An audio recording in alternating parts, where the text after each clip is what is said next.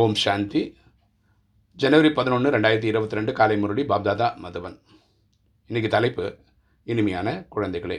ஞானத்தின் வானம்பாடி ஆகி தன்னை போல் பிறரையும் மாற்றம் சேவை செய்யுங்கள்.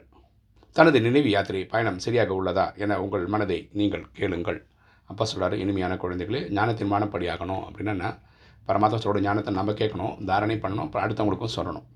நம்ம எல்லாரையும் மாற்றம் செய்யக்கூடிய இந்த சேவையை செய்யணும்.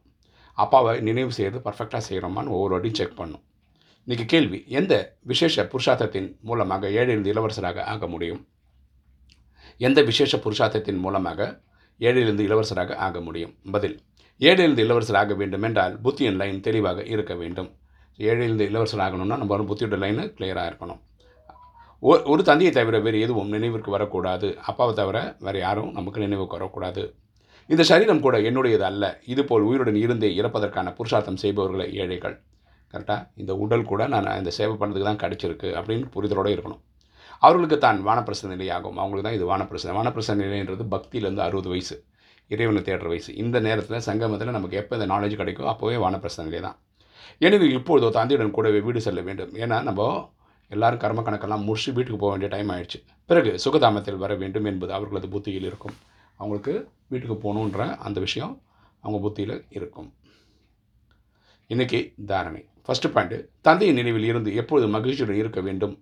அப்பாவோட நினைவிலே இருக்கணும் எப்போவுமே சந்தோஷமாக இருக்கணும். ஒரு பொழுதும் வாடி போய்க்கூடக்கூடாது வாடி போயிடக்கூடாது துக்கத்தில் வந்துடக்கூடாது நோய்வாய்ப்பட்டிருந்தால் கூட முரளி அவசியம் கேட்க வேண்டும் அல்லது படிக்க வேண்டும். உடம்பு சரியில்லைனா கூட வாணி படிக்கணும். அப்புறம் இல்லைன்னா வாணியை கேட்கணும். பாருங்களேன். அதாவது உடம்பு சரியில்லைன்னா நம்ம கர்ம கணக்கை முடிச்சிட்டு இருக்கோம் அப்படின்னு நினச்சிக்கணும். ரெண்டு படிப்பின் மூலம் ஒவ்வொரு அடியிலும் கோடி சேமிப்பு செய்ய வேண்டும் ஏன்னா ஞானம்தான் செல்வம். மற்ற தொடர்பை விடுத்து ஒரு தந்தையிடம் இணைக்க வேண்டும். நம்ம தொடர்பு எல்லாம் பரமாத்மா கிட்டே இருக்கணும். இந்த லௌகீக தொடர்பெல்லாம் எதுக்குமே பிரயோஜனம் கிடையாது இந்த நேரத்துக்கு. வரதானம். எப்பொழுதும் ஒவ்வொரு எண்ணம் ம- என்ற மற்றும் செயலில் பிரம்மா தந்தையை பின்பற்றக்கூடிய சமீபத்தில் இருக்கும் மற்றும் சமமானவர் ஆவீர்களாக.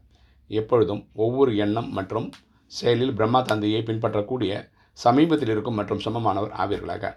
விளக்கம் பார்க்கலாம். எப்படி பிரம்மா தந்தை திட சங்கல்பத்துடன் ஒவ்வொரு செயலிலும் வெற்றி அடைந்தார். பிரம்ம பாபா திட சங்கல்பத்தோடு தான் எல்லா விஷயங்களும் செய்தார். அவ்வளோ துணிவோடு எல்லாத்தையும் செய்தார். வெற்றியையும் அடைந்தார். ஒரு தந்தையை தவிர வேறு யாரும் இல்லை. இதை நடைமுறையில் செயல் புரிந்து காண்பித்தார். அவருக்கு அப்பா விட்ட எனக்கு வேறு யாரும் இல்லை அப்படின்ற ஒரு உறுதியோடு பண்ணார். ஒரு பொழுதும் மனம் உடைந்து போகவில்லை. அவர் வந்து மனசு டென்ஷன் ஆகி ஐயோ என்னடா இது? எவ்வளோ நடா இது? அப்படின்ற மாதிரி எல்லாம் ஆனதில்லை. எப்பொழுது நத்திங் நியூ எதுவும் புதிதல்ல என்ற பாடத்தில் வெற்றியாளராக ஆனார். எதுவுமே புதுசு இல்லை. எல்லா கல்பத்திலையும் நடந்தது திரும்ப நடக்குது. அதில் புரிஞ்சிருக்கிறார். இமயமலை போன்ற பெரிய விஷயத்தை கூட மலையில் இருந்த பஞ்சு போல் ஆக்கி வழி அமைத்தார். எவ்வளோ பெரிய பிரச்சனையாக இருந்தாலும் இமய போல இமயமலை போன்ற பெரிய பிரச்சனை வந்தாலும் ஒரு பஞ்சு போல் அந்த ப்ராப்ளத்தை சால்வ் பண்ணி வழியும் காமிச்சார். ஒரு பொழுதும் பயப்படவில்லை. யாருக்கும் பயப்படலை. அதே போல் எப்பொழுதும் பெரிய பெரிய மனது வையுங்கள். மகிழ்ச்சியான மனதுடன் இருங்கள். எப்பவுமே பெரிய மனசை வச்சு சேவை பண்ணுங்கள் ஒவ்வொரு அடியிலும் பிரம்மா தந்தையை பின்பற்றினீர்கள் என்றால் சமீபத்தில் இருப்பவராகவும் சமமானவர்களாகவும் ஆகிவிடுவீர்கள். ஸோ நீங்கள் ஒரு ஒரு சேவையிலும் என்ன பண்ணணும்? பிரம்ம பாபா அளவுக்கு நம்மளும் சேவை பண்ணால் நம்மளும் அவர் அளவுக்கு ரீச் ஆகலாம். ஸ்லோகன். அதீந்திரிய சுகத்தை அனுபவம் செய்ய வேண்டும் என்றால் கோபி வல்லபரின் உண்மையில் உண்மையான கோபிகை ஆகுங்கள்.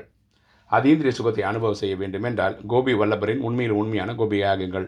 அதீந்திரிய சுகம் என்றது ஆத்மா அடையக்கூடிய ஒரு பரவச நிலை. இதை அடையணும்னா நம்ம இறைவனுடைய குழந்தைகளாகணும். கோப கோபியர்கள் என்னென்னா நம்ம வ- வல்லபர்ன்றது நம்ம இறைவனை சொல்கிறோம் ஓம் சாந்தி.